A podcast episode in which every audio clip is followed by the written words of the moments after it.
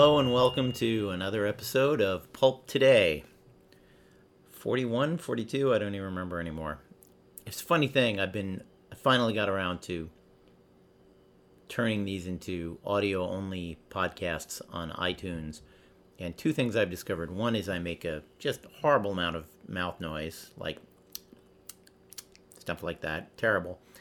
And two, this aspect of me drinking on camera is completely lost, and that's that's just a sad thing. Sorry, guys. Mmm. A nice uh, Tuscan red wine. I can't remember what it's called. Uh, because today I'm going to be reading something from one of my favorite Italian authors, Italo Calvino. Uh, there will be those who will balk at the idea of calling Calvino pulp, but it's my podcast and I get to make the rules. And uh, as a longtime fan and reader of Calvino, I wanted to I wanted to dive into one of his more entertaining uh, books and the very entertaining opening chapter thereof. One could easily refer to this book as avant garde, as art, as high literature, and it certainly is all of that. It's also a wildly entertaining book, and it's called If on a Winter's Night a Traveler. I, I sort of don't want to tell you, in case you want to read it someday, and you should definitely read it, what the trick of the book is. It's one book, but it's also on the order of about 20 books in one and that's that's all I want to say. But the opening is one of the greatest pieces of uh, metafiction I've ever read. I want to mention that the the English translation on "If on a Winter's Night a Traveler" was done by a gentleman named William Weaver, who I believe has passed away now, and uh, I had the the privilege of knowing uh, Professor Weaver he was a professor at Bard College when I was there. And sadly, I never ended up taking a course with him, but I, uh, we knew each other in passing, and I liked him quite a bit. Lovely, gentle fellow. And uh, I wish I, I had known him when I was reading Calvino so I could talk to him about this incredible book. So, chapter one of If on a Winter's Night a Traveler by Italo Calvino begins thusly. You are about to begin reading Italo Calvino's new novel, If on a Winter's Night a Traveler. Relax. Concentrate. Dispel every other thought. Let the world around you fade. Best to close the door. The TV is always on in the next room. Tell the others right away, no, I don't want to watch TV. Raise your voice. They won't hear you otherwise. I'm reading. I don't want to be disturbed. Maybe they haven't heard you with all that racket. Speak louder. Yell, I'm beginning to read Italo Calvino's new novel. Or if you prefer, don't say anything. Just hope they leave you alone. Find the most comfortable position seated, stretched out, curled up, or lying flat. Flat on your back, on your side, on your stomach, in an easy chair, on the sofa, in the rocker, the deck chair, or the hassock. In the hammock, if you have a hammock. On top of your bed, of course, or in the bed. You can even stand on your hands, head down, in the yoga position, with the book upside down, naturally. Of course, the ideal position for reading is something you can never find. In the old days, they used to read standing up at a lectern. People were accustomed to standing on their feet without moving. They rested like that when they were tired of horseback riding. Nobody ever thought of reading on horseback, and yet now the idea of sitting in the saddle, the book propped against the horse's mane, or maybe tied to the horse's ear with a special harness, seems attractive to you. With your feet in the stirrups, you should feel quite comfortable for reading. Having your feet up is the first condition for enjoying a read. Well, what are you waiting for? Stretch your legs. Go ahead and put your feet on the cushion, on two cushions, on the arms of the sofa, on the wings of the chair, on the coffee table, on the desk, on the piano, on the globe. Take your shoes off first. If you want to, put your feet up. If not, put them back. Now don't stand there with your shoes in one hand and the book in the other. Adjust the light so you won't strain your eyes. Do it now because once you've absorbed in reading, there will be no budging you. Make sure the page isn't in shadow, a clotting of black letters on a gray background, uniform as a pack of mice. But be careful that the light cast on it isn't too strong, doesn't glare on the cruel white of the paper, gnawing at the shadows of letters as in a southern noonday. Try to foresee now everything that might make you interrupt your reading. Cigarettes within reach, if you smoke, and the ashtray. Anything else? Do you have to pee? All right, you know best. It's not that you expect anything in particular from this particular book. You're the sort of person who, on principle, no longer expects anything of anything. There are plenty, younger than you or less young, who live in the expectation of extraordinary experiences from books, from people, from journeys, from events, from what tomorrow has in store. But not you. You know that the best you can expect is to avoid the worst. This is the conclusion you have reached in your personal life and also in general matters, even international affairs. What about books? Well, precisely because you have denied it in every other field, you believe you may still grant yourself legitimately this youthful pleasure of expectation in a carefully circumscribed area like the field of books, where you can be lucky or unlucky, but the risk of disappointment isn't serious.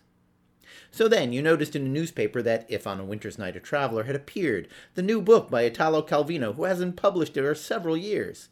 You went to the bookshop and bought the volume. Good for you. In the shop window, you have promptly identified the cover with the title you were looking for. Following this visual trail, you have forced your way through the shop, past the thick barricade of books you haven't read, which were frowning at you from the tables and shelves, trying to cow you. But you know you must never allow yourself to be awed, that among them there are, extend for acres and acres the books you needn't read, the books made for purposes other than reading, books read even before you open them, since they belong to the category of books read before even being written. And thus you pass the outer girdle of ramparts, but then you are attacked by the infantry of the books that if you had more than one life you would certainly also read, but unfortunately your days are numbered. With a rapid maneuver, you bypass them and move into the phalanxes of books you mean to read, but there are others you must read first. The book's too expensive now, and you'll wait till they're remaindered. The books ditto when they come out in paperback. Books you can borrow from somebody. Books that everybody's read, so it's as if you had read them too. Eluding these assaults, you come up beneath the towers of the fortress where other troops are holding out. The books you've been planning to read for ages. The books you've been hunting for years without success. The books dealing with something you're working on at the moment. The books you want to own so they'll be handy, just in case the books you could put aside maybe to read this summer, the books you need to go with other books on your shelves, the books that fill you with sudden, inexplicable curiosity not easily justified. Now you have been able to reduce the countless embattled troops to an array that is, to be sure, very large, but still calculable in a finite number. But this relative relief is then undermined by the ambush of the books read long ago, which it's now time to reread, and the books you always pretended to have read, and now it's time to sit down and really read them. With a zigzag dash, you shake them off and leap straight into the citadel of the new books whose author or subject appeals to you. Even inside this stronghold, you can make some breaches in the ranks of the defenders, dividing them into new books by authors or on subjects not new, for you or in general, and new books by authors or on subjects completely unknown, at least to you, and defining the attraction they have for you on the basis of your desires and needs for the new and the not new. For the new you seek is the not new, and for the not new you seek is the new. All this simply means that having rapidly glanced over the titles of the volumes displayed in the bookshop, you have turned toward a stack of If on a Winter's Night a Traveler fresh off the press. You have grasped a copy and you have carried it to the cashier so that your right to own it can be established. You cast another bewildered look at the books around you, or rather, it was the books that looked at you with the bewildered gaze of dogs who, from their cages in the city pound, can see a former companion go off on the leash of his master, come to rescue him. And out you went.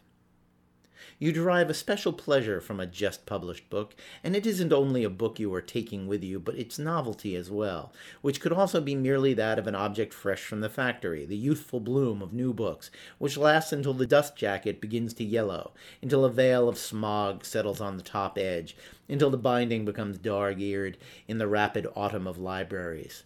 No. You hope always to encounter true newness, which, having been new once, will continue to be so. Having read the freshly published book, you will take possession of this newness at the first moment, without having to pursue it, to chase it. Will it happen this time? You can never tell. Let's see how it begins. Perhaps you started leafing through the book already in the shop, or were you unable to because it was wrapped in its cocoon of cellophane? Now you're on the bus, standing in the crowd, hanging from a strap by your arm, and you begin undoing the package with your free hand, making movement something like a monkey, a monkey who wants to peel a banana and at the same time cling to the bough. Watch out, you're elbowing your neighbors. Apologize, at least. Or perhaps the bookseller didn't wrap the volume, he gave it to you in a bag. This simplifies matters. You're at the wheel of your car waiting at a traffic light. You take the book out of the bag, rip off the transparent wrapping, start reading the first lines. A storm of honking breaks over you. The light is green, you're blocking traffic. You're at your desk. You have set the book among your business papers as if by chance.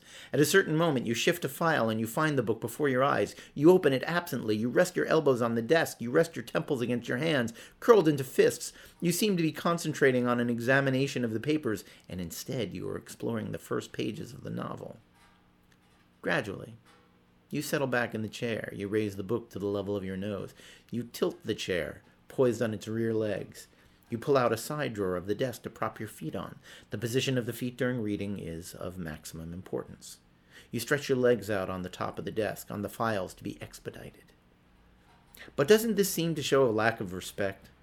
A respect that is not for your job. Nobody claims to pass judgment on your professional capacities.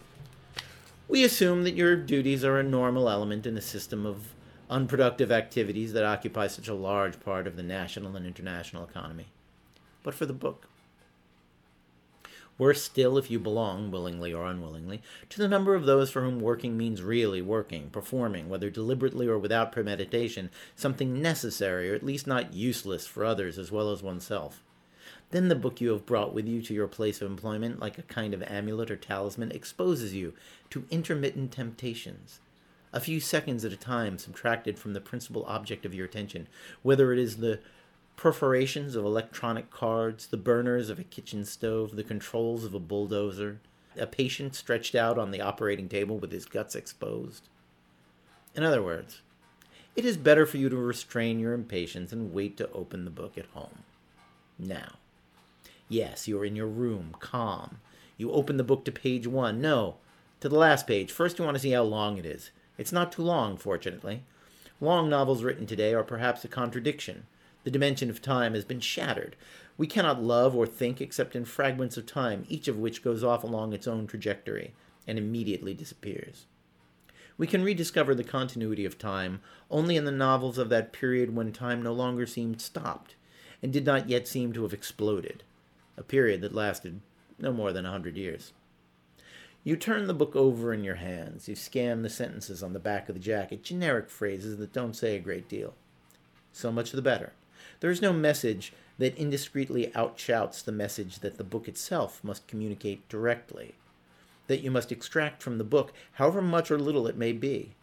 Of course, this circling of the book, too, this reading around it before reading inside it, is a part of the pleasure in a new book. But like all preliminary pleasures, it has its optimal duration, if you want to serve it to serve as a thrust towards the more substantial pleasure of the consummation of the act, namely, the reading of the book. So here you are now, ready to attack the first lines of the first page. You prepare to recognize the unmistakable tone of the author. No, you don't recognize it at all. But now that you think about it, whoever said this author had an unmistakable tone? On the contrary, he's known as an author who changes greatly from one book to the next, and in these very changes you recognize him as himself. Here, however, he seems to have absolutely no connection with all the rest he has written, at least as far as you can recall. Are you disappointed? Let's see. Perhaps at first you feel a bit lost, as when a person appears who, from the name, you identified with a certain face, and you try to make the features you are seeing tally with those you had in mind, and it won't work. But then you go on and you realize that the book is readable nevertheless, independently of what you expected of the author. It's the book in itself that arouses your curiosity. In fact, on sober reflection, you prefer it this way. Confronting something and not quite knowing yet what it is. That is the first chapter of If on a Winter's Night a Traveler, in which uh, Calvino lays out your entire experience leading up to the moment of you moving on to the next chapter. As, a, as I said before, it's a wildly entertaining book. It is full of surprises, which I will not ruin for you. But I recommend it very highly. And I, in fact, I recognize I recommend all of uh, Italo Calvino very, very highly. Wildly entertaining, wildly thoughtful, and always original. That's the that is that is the voice he talked about recognizing or encountering the voice of Calvino. That's Pulp today. Catch you on the next exciting episode. For more information, visit pendantaudio.com. Thanks for listening.